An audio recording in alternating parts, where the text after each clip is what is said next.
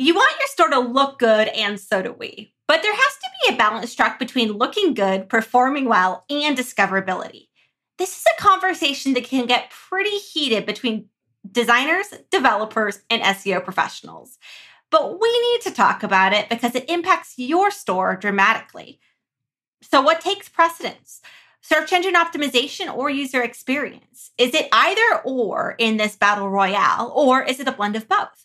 Today, it's just us, Kelly and Rhian, talking about two things we know best from opposite sides of the same coin. Let's dig in. Welcome to Commerce Tea, a podcast to help you succeed on Shopify. I'm Rhian. And I'm Kelly. Grab a mug and join us as we talk about all things commerce.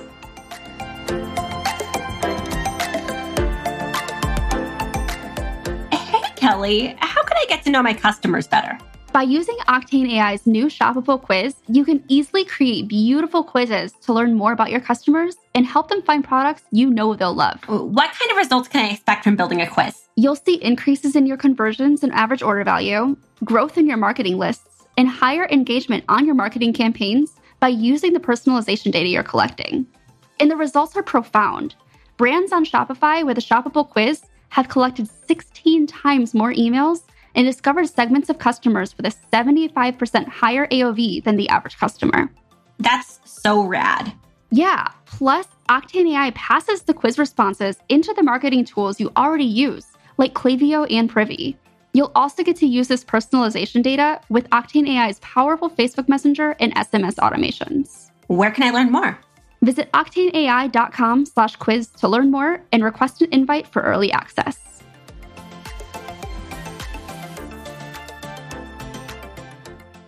Hello, Kelly. Good morning, Rhian. How are you? I'm very well, thank you. How are you? I'm doing great. I just spent my entire last week up in Michigan uh, at my family's lake house. Ooh. Kind of get a, a nice little change of uh, change of scenery. So if you watched our most recent YouTube video, our, our most recent friendly Shopify st- uh, store teardown, you'll notice I'm in a different place. And this is why. I did not move. I just uh, moved temporarily been, for one week. I've been in a vacation state of mind, if if that counts as going on vacation. I have a question about Michigan. Can you get in the lake, or is it too cold? Uh, I'm not getting in the lake. I'm sure um, I could. I think my dad has like a little like scuba outfit upstairs that he uses when uh, when the, the boat is, because our boat is just currently sitting in our uh, driveway um, because it's late in the season. Okay. It comes out after Labor Day. And so usually he'll like put on a scuba suit and get into the water because it's super cold and, and like Memorial Day weekend. Um, so yeah, am I getting in the water right now? No. Could I? Absolutely. I will not die. I just will not enjoy it. Uh, if I double dog dare you, will you put your feet in? Like, what's the, is the limit zero, or or will you put your toes in? I will not be getting into the lake. Fine. I, sh- I guess we should specify, fine. Like, we're literally recording this while I'm up in Michigan, and that's why we're talking about future tense while I just said that I was up in Michigan for the past week. Just so we're clear. Just people are like, what tense are we in? Which is a comment I make often on my daughter's essays. It when is. I'm we're intense. She turns in. Okay, intense. Okay, we are intense. I'm very intense. Okay, so what are we talking about today, Kelly? So we are talking battle royale. Is it S E O or is it U X? Which one matters more? Ba, ba, ba. I think this is a super important thing to talk about because I have had some very heated conversations with some, I, I find that most often with designers where they're like, no, Rhian, this animation is like absolutely critical. I'm like, no, it's not. Uh, we should get rid of it for the rest of our lives.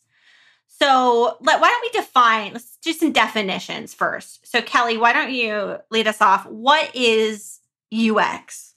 Yeah, so U X stands for user experience, which is really the, the overall experience of a person using your website. So navigating your website from homepage all the way through checkout and basically looking at it in terms of how easy it is to use, how how much enjoyment you get from using the website. Right. Does it bring me, del- am I delighted? Does it bring me joy? Yeah. It's different than C R O. I'm delighted. Right? So yeah, so C R O, which stands for conversion rate optimization, is is the art of making small tweaks and changes to your website to in- increase your conversion rate. So these changes you make to your website impact your user experience in a way that entices customers to actually place an order. Gotcha. Gotcha. Gotcha. Let's throw another acronym in there because let's round it out. Let's do it. S E O, which is my favorite thing to talk about, which is search engine optimization, no. which is how do you get found? What? What? Rhian's talking about S E O? What's happening? Um, uh, S E O is just about discoverability on Google. We have another podcast episode that we've talked about an introduction to S E O. If you're like, Rhian, what are you talking about? That might be a good place to start after you're done with this episode.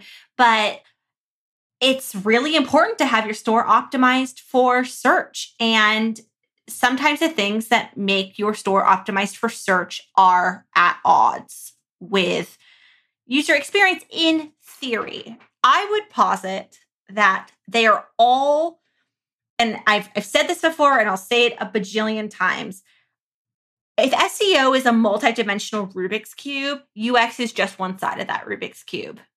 C R O is another, but we're not talking about C R O today. So you, so there's some people will get into this like really, this real true battle royale. And we're going to, and Kelly and I are going to duke it out about some things today about what we think is more important. But at the end of the day, you have to have all of those things together. And you have yeah. to strike a balance. You've got to solve the exactly. cube. Exactly. I cannot solve a Rubik's Cube, so I don't know why I'm in this industry. I think we can watch a YouTube on it and probably learn. So let's kind of dig into this a little bit more detail. Yeah. We you you mentioned that there is some crossover, and that is absolutely true.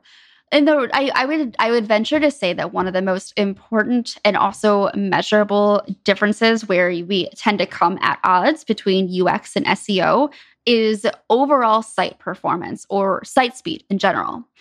Reason being, designers and developers tend to want to add some frills to the website, some little animations, some some fun little interactivity kind of components to the site um, to impact the user experience, to make it a more enjoyable experience. But whenever you add additional scripts or additional animations, especially GIFs, to your website, it slows down the site.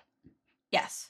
And that has an impact on S E O. Do you want to explain how S E O and page speed interact? Yeah, absolutely. Page speed is one of, so there's over two hundred ranking factors for Google, and they change a lot, but there's some that remain the same. And one of those is speed. And we know that one of the ranking factors is speed because Google wrote an entire blog post about it and have mentioned it over and over and over and over.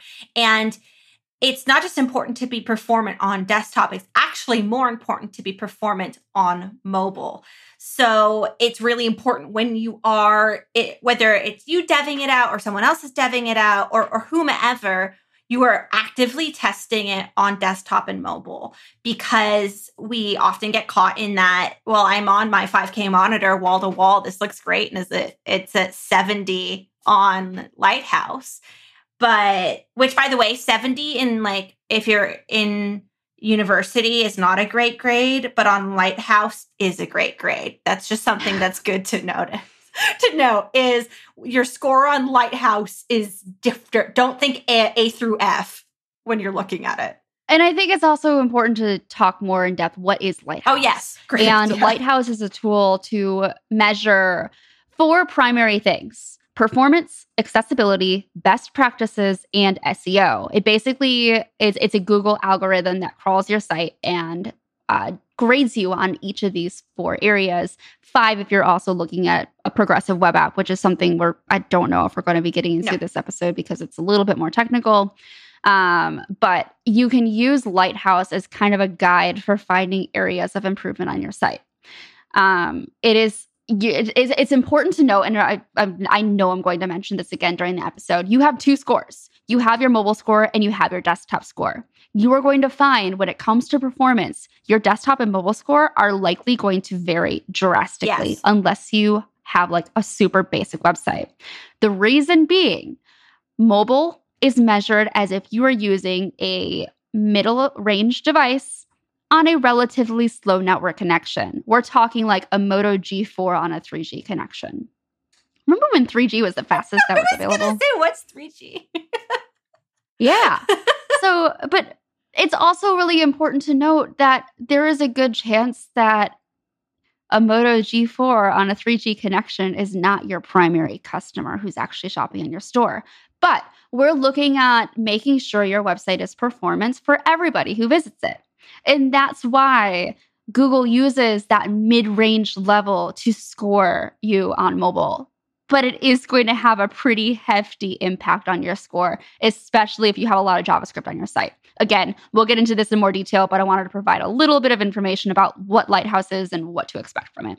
Also, I guess I should note that you can pull up your Lighthouse score through Chrome DevTools. Yes. It's a little tab. If you right-click and click on expen- Inspect Element, you'll see a tab that says Lighthouse, and you can run the uh, run a Lighthouse test on your site. Yeah, and if you want to be sneaky and start looking at competitors, you can do it that way, or you can just have a Lighthouse Chrome extension, and you just click it every time. You're like, click, click. I love it. That I love a I love a Chrome extension. Yeah, you have access to literally everybody's uh, scores, their Lighthouse scores. So it's not like it's private data in any possible way. Um, also worth noting, every single page on your website has a different score. It looks at each page individually, which which is always fun, right? You're like, I'm doing a great job on my product description page. Whoa, homepage, what has happened here? And yeah. I, and I feel like that's where people get really stuck too. I, I completely agree. And it's it's important to, where are your where are your customers looking at most? Most of, your t- most of the time, they're going to be visiting the homepage because they're Googling your website, they're entering it indirectly, or they're visiting a specific product page because that's what you're marketing. That's what you're sending via Google Ads, to, via paid social, posting on social media. So those are the two areas I think that are most important to review, but no part of your website should be neglected, of course. Of course. And And I can't remember if I said it already, so I'm going to say it again. Google indexes mobile first. So if your desktop is super yes. fast, awesome, good for you, high five. But Google still will look at your mobile performance, even if you're a desktop-heavy type of brand. If you're selling four thousand dollars couches, for instance, when people are checking out on desktop, most likely, um, they're still looking at your mobile performance. desktop may, or desktop. Google makes the rules. We just stick to them. So if you've listened to any of our episodes in the past, you will know that we like to talk about hills that we would die on. And this is where it's going to get a little fun for this episode as we kind of go through some hot topics that tend to kind of butt heads between S E O and U X. I can't wait. Do we do we start with the biggest one? Or do we do we climb it? No, let's go ahead and just jump right on top of that hill because it's the first thing that people see when you visit a website. Okay. It makes sense okay. to start here. Let's start here. Uh, so we're starting on pop-ups, and I'm not saying that I hate pop-ups. I'm saying I wish I never saw another one in my life. You know, I think those are two different things, and I, I here's the issue with pop-ups. It's not me who hates them per se, um, but Google has said at great length why they do not like pop-ups, why it impacts your store, and especially why it impacts mobile. And that they made that announcement years ago. Like imagine a spider crawling around the internet and they like crawl through your store. So that's th- think of, of a spider crawling on your site. And I'm sorry if you're um if you're afraid of spiders, but imagine that's happening on your site and you don't ever let it get through the front of your store because you like slam a pop-up right away, and uh, in hopes of capturing an email. So that that's. That's why it's bad from a Google perspective. I also just loathe them. But Kelly, well, over to you, because I know there's an actual use case for this. Yeah. Yeah. I mean, I don't hate pop-ups. I hate the way that they're delivered. Okay, fair. fair. Um, I they're absolutely necessary because it is a means of communication that's very important. and, you know, being able to talk to your com- customers outside of the actual website itself. And that is usually email marketing, but also often you see pop-ups for collecting S M S as well if you're if you're uh, advertising via S M S. So um, I think we agree on how pop-ups should appear to a level. Um, I think most importantly, there's a there's a level to giving, like, if I've never visited a website before and I see, oh, give me your email and we'll give you ten percent off, I'm only going to fill that out if I am mm-hmm. ready to place an order and I know that I want that ten percent off discount code. I will literally reopen the site in incognito to pull up that pop-up again to get that ten percent discount code. I'm not going to give you my email address if I've never had any intention on shopping on your store. That's it, it's about trust. I don't trust you. I don't know what you're going to be doing with my email. I get enough emails every day. I don't want to continue to get more from somebody I've never shopped with before. So that's why it's important to deliver a pop-up later in the user experience. I'm talking at least a minute on actually browsing the website. And even then you see, like, I haven't actually decided to make a purchasing decision, but we'll get into this. The other thing is that I just want to touch on now is not only timing, but distance mm. on the page. So don't show the pop-up as soon as like thirty seconds into the page load or whatever. Wait until I've scrolled down a certain portion of the page. Let's say like I've made it down fifty percent of the, pa- of the homepage or whatever page I'm viewing. You can actually set triggers like that using different pop-up tools, whether you're using Klaviyo, Privy, Justuno. They all do it. So you can set those specific triggers to wait, either like wait a minute or wait until you scroll down fifty percent of the page. Dare I say, this is something uh, from an S E O perspective and a U X perspective, we we sort of agree on, in the sense that you don't want to be shoving the pop-up down somebody's throat from a user experience perspective. So one minute is is Kelly's recommendation. And, and, I, and I will say, I, I agree with that from a outside of S E O perspective as well. Um, while uh, from an S E O perspective, I, I will die on the hill of, of no pop-ups. There are caveats to that. Uh, a top bar is fine. Something that slides in from the side is also fine.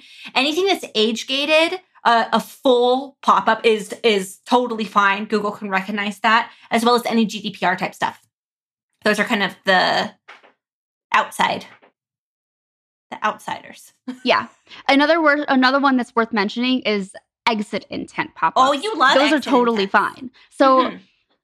I love exit intent pop-ups. So what that means is when I am viewing your website and then I move my cursor off of the screen, let's say I moved it back up to the address bar or to the bookmarks bar if I'm going to visit another page, a pop-up shows up and you're like, hey, wait, don't leave us.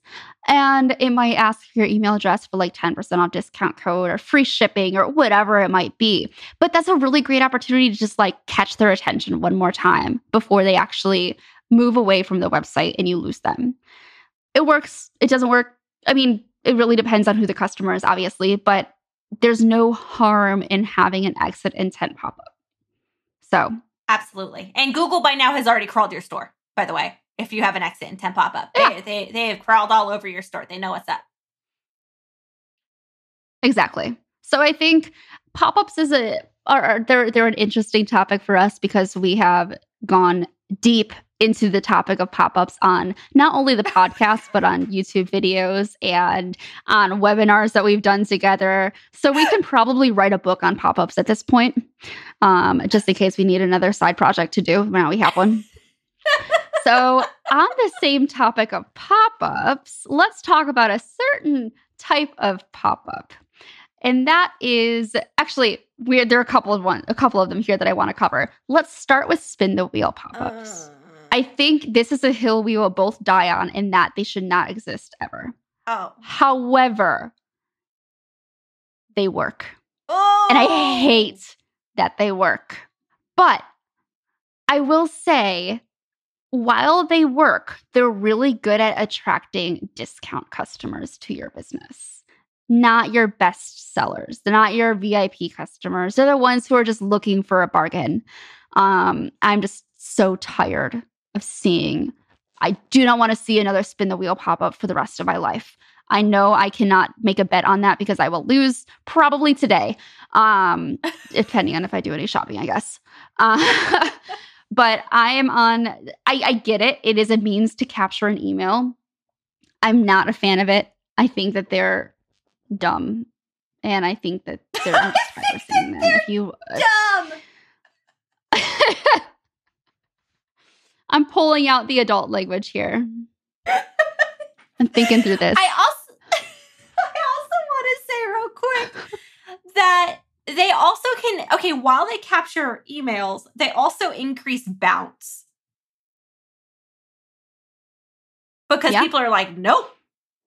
And anything that increases bounce is is bad because Google also counts how how long people have been on your store for. That counts towards your overall. Let's say there's a, a search number of one hundred. Uh, Google's like, how many seconds has someone been on the store? Oh, half of one second because they left because they hate pop-up wheels. Okay, that that means that your store is not as important. A- and that's something to keep in mind is how do I keep people on my store? And I don't think wheels do that. And I agree with you about the discount. Wheels customer. Do not do that. No, wheels yeah. are just irritating. Um, another pop-up that's worth talking about are FOMO pop-ups. So these are not pop-ups. They're that little message that appears usually in the bottom left corner of the screen that says, X person from Y city recently bought Z item. Um, there are apps that have been in the App Store that fabricated the data, that wasn't actually true. And for one thing, these apps are no longer in the App Store. I'm going to preface it with that because that is of, of of a scale from like one to ten of things not to do on your website. That scores around like a forty or fifty. So don't do that. But most importantly, there's, I don't know, I feel like it's all, I, and I don't know if it's because I run an agency and I know that there are these apps out there that fabricate this data. I've never once thought, oh, Joe from Pittsburgh bought this. Well, I want to buy this too. Right. Never. I don't get it. I'm like, good for Joe in Pittsburgh. This information's probably fabricated.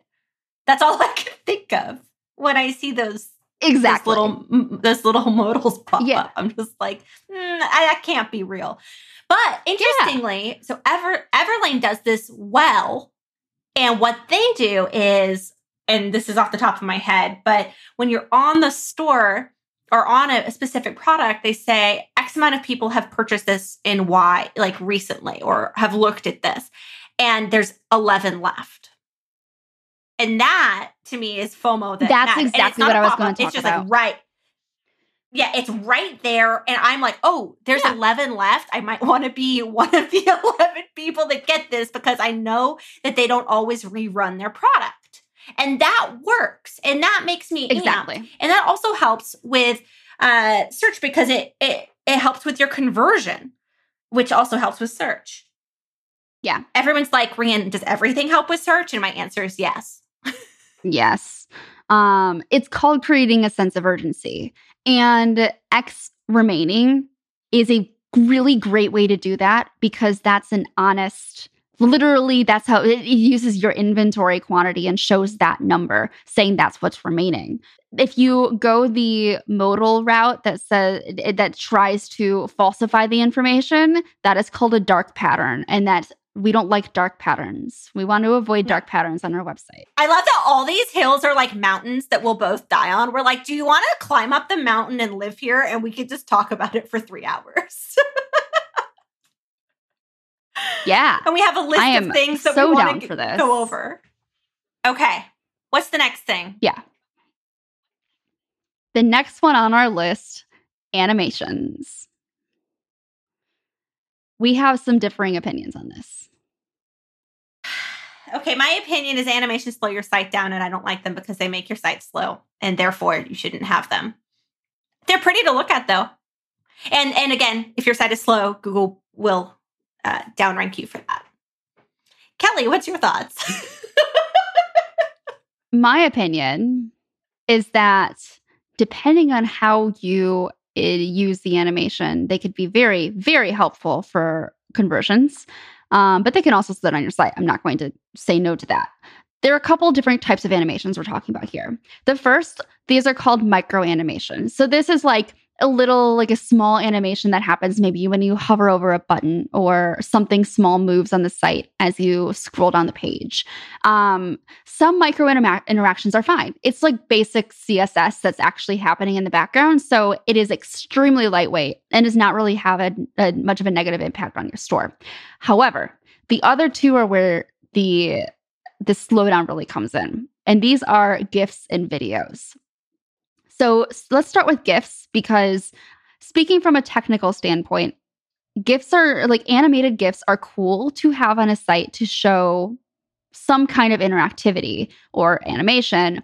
However, the file size for GIFs tend to be pretty significant. Like I, I often visit sites and I can, like, if their site is slow, the first thing I do is check to see if they're using a video or they're using a GIF for that animation. And by slow, I mean these file sizes for these GIFs are often five hundred to seven hundred fifty kilobytes. And it's just, it, and if they're, especially if they're loading multiple GIFs on one page, that that slows your site down so much, and that is why you're seeing that load that low page speed score if you're not already a zero. We actually ran a, a site. We're not going to say the name right before this. Uh, we we jumped on this to record, and it was at a zero, which is the lowest I've ever seen. It was literally zero. I mean, it's literally the, yeah. the lowest number. It is possible to score zero. Um. Also important to note on there, like I I. Again, I'm not mentioning the the name of the site just because I don't want to. Uh, for reasons, that is my reason. Um, for reasons! For reasons. I'm looking at some of these things on here, like properly sizing your images and using video formats for animated content. Here is a GIF that is one point one megabytes. Okay, so I asked you this on our YouTube. What is a megabyte? Ooh, let's let's back up here. So file size. Um, what you're usually seeing for like a small, tiny text document, it starts in bytes, and then bytes increase into kilobytes, which increases into megabytes, which increases into gigabytes, and so on. Um, when I'm uploading images to a store, I try to keep all the images below three hundred kilobytes. Um, so if I'm talking one point one megabytes, almost one, 1.2 megabytes would be four times the recommended size. And I have actually pulled up this GIF, and I think it's like six screens. That's it. But it's six screens, really? Meaning like it's a, it's a pretty like, yeah, like it's like a jumpy kind of GIF that shows like different moves, mm. um, like different images basically compiled into the one animated image. Um, yeah, it looks like it's maybe like six or seven screens, and it is one point one megabytes. Oof. That's brutal. That's brutal. That is super brutal. So how do you solve for this? And I alluded to this earlier. The answer is using videos in place of GIFs. So you can add on a, a shop or Shopify. Shopify supports H T M L five videos, which is basically a, a video that you can just loop over and over again with no sound or anything like that. This the, the file size is significantly smaller. So I could probably convert this GIF into an M P four video and drop the file size from one point one megabytes down to three hundred kilobytes or somewhere around it. Like it is, it's it's a significant difference. That is absolutely significant. And you know, something I see this happening on as well is, uh, especially I see it mostly in apparel and lifestyle brands. It's like a wall-to-wall, beautiful lifestyle image that is like the heaviest image of all time. And I'm like, I'm looking at it on my phone. eighty percent of their traffic comes. Yes. And this is such a heavy image. Uh, yeah, that's a that's a really important thing to me. And and a lot of Shopify themes don't support alternate images to be uploaded for different screen sizes. There are some solutions that are built into the themes, um, dependent on the theme that you're actually using. One is called basically a srcset, which pulls the, based on page, when it, when the page loads based on the screen width, it pulls the correct size image for that screen width. Another one is a JavaScript library called Lazy Sizes that does the same thing, just in JavaScript. Um, that's probably like that. This is an absolute necessity, I would say, for any Shopify theme to make sure you're actually loading the correct size image in the space that needs to be loaded in there. If you're loading a two thousand pixel width image on desktop for large monitors, but you're not loading a smaller image for mobile mm-hmm. and you're still loading a two thousand pixel width image, keep in mind a, a an iPhone five screen width is three hundred twenty pixels. And if you're loading a two thousand pixel width image and it's three hundred twenty pixel screen, why? Yeah, it's a lot. So you have some homework. Ask your developer if they are currently using, are, are they're currently loading the correct image size in the in the for the for the screen that's being used, and make them make them fix that if not. And one thing I want to point out about hero images, uh, whether they're heavy hero, I call them heavy hero images or or or not, is make sure they have alt text. A lot of themes do have it natively in, in within the section, but some do not. And it's something that is missed so frequently. I know I'm always speaking about alt text, but just remember to put it there. It's important. It, it needs to be there. I'm gonna I'm gonna never stop talking about it. You shouldn't. And so so last week's episode, we talked about accessibility and the, the importance of it. So we go into detail about alt text there. Um, this comes up in basically every every podcast episode we do when it comes to S E O or U X. Um, it, it comes up in literally every single YouTube video that we record. Um, it's important. And it's and this is one of those things where S E O and U X will agree on. It might yes. not be something you see on the website, but it impacts your website. And you have to have that alt text there. Something that is optional are slideshows. Oh boy. Here's why they can be good is if there's text overlay and the text is crawlable by Google. Kelly, why do you uh, dislike them so much? So I am going to introduce to the world a website that was built not by me. It was built by somebody named Jared Smith, according to the footer of the website. It is, should I use a carousel dot com? Ooh. Please visit this website. And I want you to go through and watch the ten slides on here, because carousels are useless. Here's why. And I kind of, I'm spoiling a little bit of what shows up in here, but forgive me. Um... In looking at statistics of how people actually interact with your, your carousels, the answer is they don't. A vast majority of people never view that second slide, never click through on a button on the second slide. And all you're doing is loading additional content in that space that's never going to be used. It's never going to be viewed. And you might be like, well, my slideshow automatically goes to the next slide, so of course they're going to see it. Okay, maybe they did see it. Maybe it distracted them enough to take their attention away from what they were doing before. Maybe they were trying to read text on the first slide and then it automatically scrolled to the next one. They're still not going to interact with the next slide. Or they might go back to the first one and see what they were reading in the first place. My point being, oh, also, since we're on the topic of accessibility, man, this is a hill. Um, I'm I'm getting my little attitude on here. Um, since we're on the topic of accessibility as well, a lot of carousels, a lot of these slideshows are not accessible. You can't actually use your keyboard to navigate through, which means a screen reader does not know how to navigate through the slideshow. So yeah, the answer is don't use slideshows. Are they on basically every theme? Yeah. Does that mean you should use it?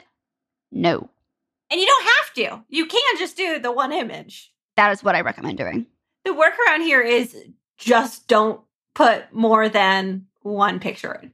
That's the whole workaround. Yeah. You can actually use the, the the the slideshow functionality within your Shopify theme and just use that first slide. And then it doesn't actually turn into a slideshow. It's just that one image. Perfect. That's something you can change today, by the way. If there's one thing you do today, this is the thing you do. This is the thing you do.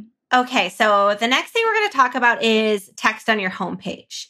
This is something from an S E O perspective that is a must. And I'm also going to say text on your collection pages as well is really important because Google looks at your text, right? Google uses E A T, expertise, authoritativeness, I can't say it, and trustworthiness. So are you an authority? Are you an expert? And are you trustworthy? And also, do you have content? Content is very important because content can't be uh, manipulated. You can manipulate a lot of things on Google. You will get in trouble for it, but content is not one of the things, or it's something that is very difficult to manipulate.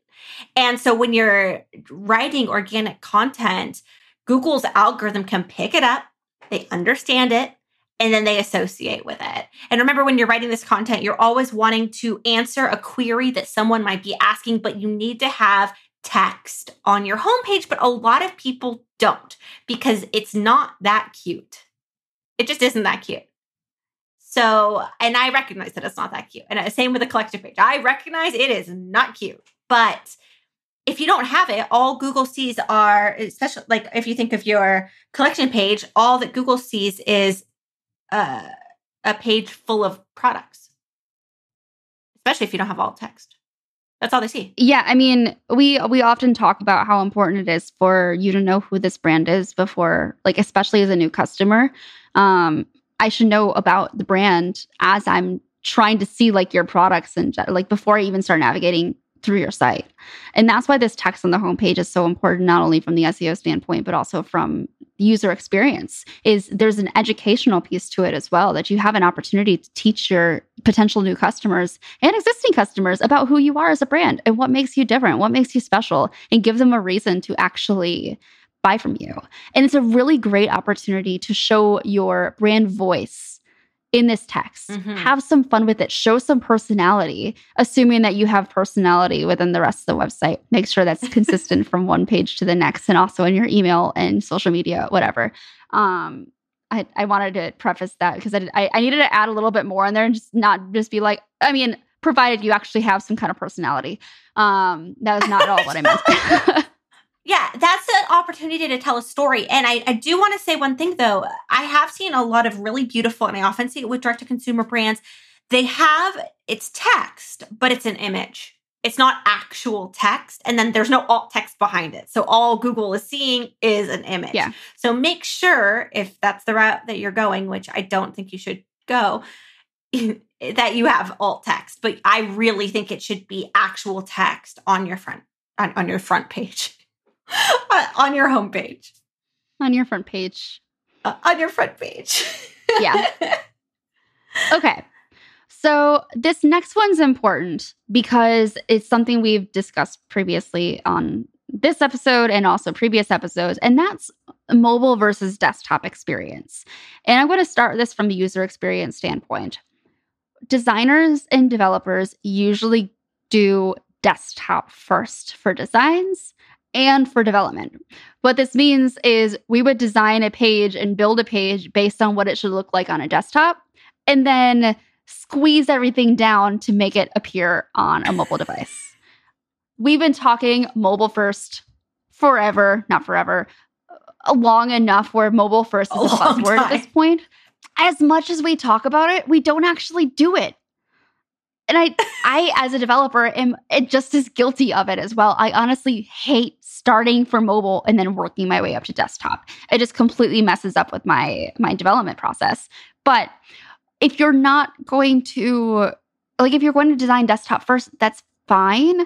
But you have to really pay attention to both experiences. Because remember, over sixty percent of your customers are on mobile devices.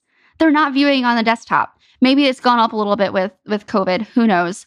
But the point being, both experiences need to be optimized. Yes, I, I agree. From an S E O standpoint. Uh, and from an S E O pers- perspective, I, I couldn't agree more. Um, my, my only real thoughts from S E O, from an, like an impact statement point is, is um, Google indexes mobile first. So that that's just, that that yeah. is what it is, what it is. And And if you're sleeping on that, and that includes things like, and, and this goes, it, it like weaves back into user experience, right? But this goes into tap targets. Like how, and, and for those of you listening, like, what is a tap target? It's it's the thing you click to get to the next thing on your on your phone. And if the tap target is too small, people are just going to be like, oh, bye. And again, they bounce. If your site is too slow on mobile, they bounce because yep. they think something's wrong with your site. If it doesn't function properly and it, or, or, and this has happened several times to me recently, or it does something silly with the cart, or there's not a fast a, a fast checkout option, uh, people leave. And they leave because they're like, I'm not going to, I have yeah. my mobile phone. I'm, oh, now I have to, especially right now, you're like, where are my credit cards? I don't even know.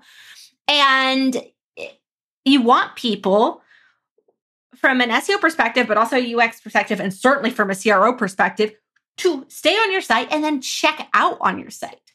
And if you're not making that easy on mobile, you're losing a huge audience. And ultimately, it's it's back on you as, as the merchant. Because you need to make sure that mobile experience is something that I can go through easily and check out and stay. Otherwise, Google looks at it and says, oh, a person comes on their store for thirty seconds and they leave and people don't check out, period. Why?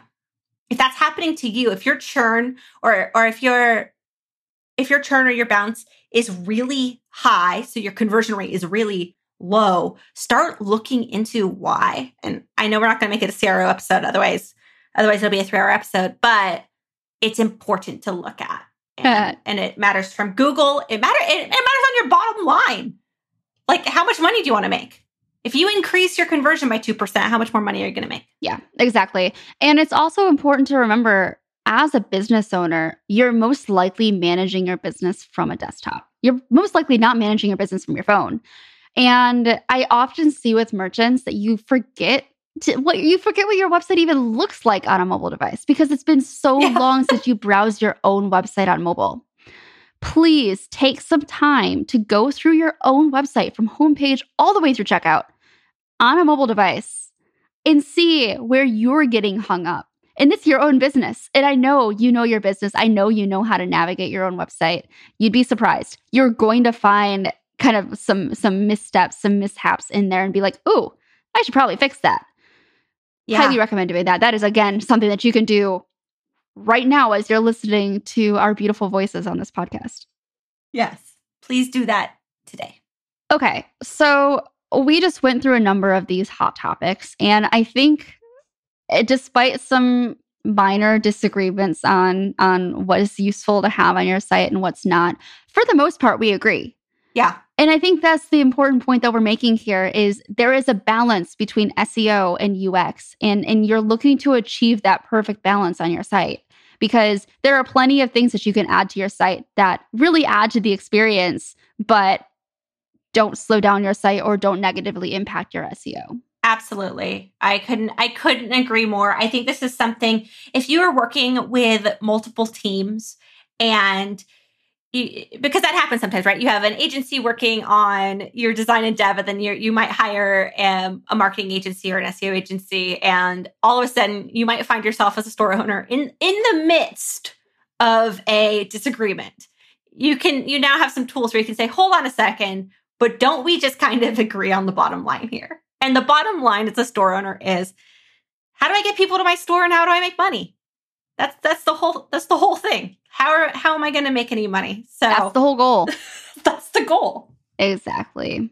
All right, let's do some store shout outs. Rhian, what is your shout out for this week? My shout out this week is Adam J K. And I just found this store on Twitter. And it's really funny. And maybe this resonates with people. And they ha- there's a tote on this website. And the tote says, do what you love and you'll never work a day in your life, is crossed out. And then underneath it is written, work super hard all the time with no separation or any boundaries, and also take things extremely personally. And so I just, I really resonated with that. It's today. Me. It's me as well. I was like, ah, yes, this is the, this is the store of the day, because this tote bag resonates with me. But overall, this store is super cute. It's easy to navigate. Uh, the color, you know, it's it's performant. The colors are nice. And I just enjoy it. And also the copywriting on it's really funny. So, and I love some good copy. Oh, I love that.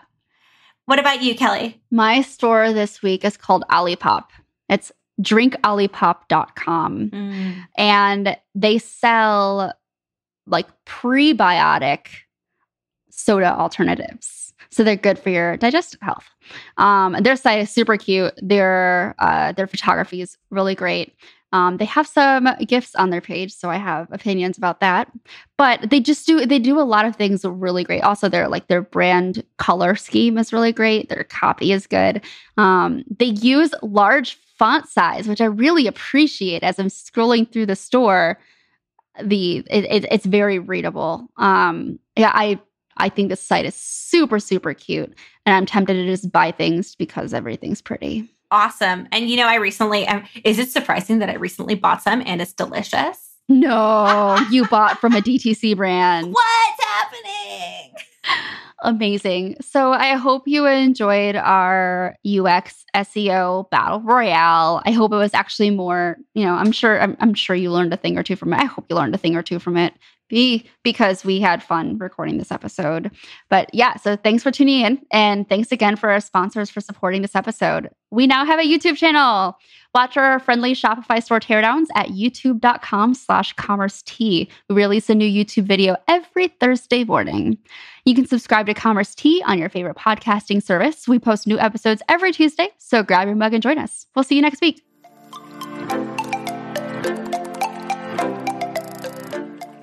Clocked In is a time clock for Shopify. With Clocked In, your team members can easily clock in and out of their shifts from anywhere. You can manage your team's hours as they work remotely with an intuitive interface that can be used from desktop, tablet, or mobile. Check it out at clocked in dot io or in the Shopify App Store.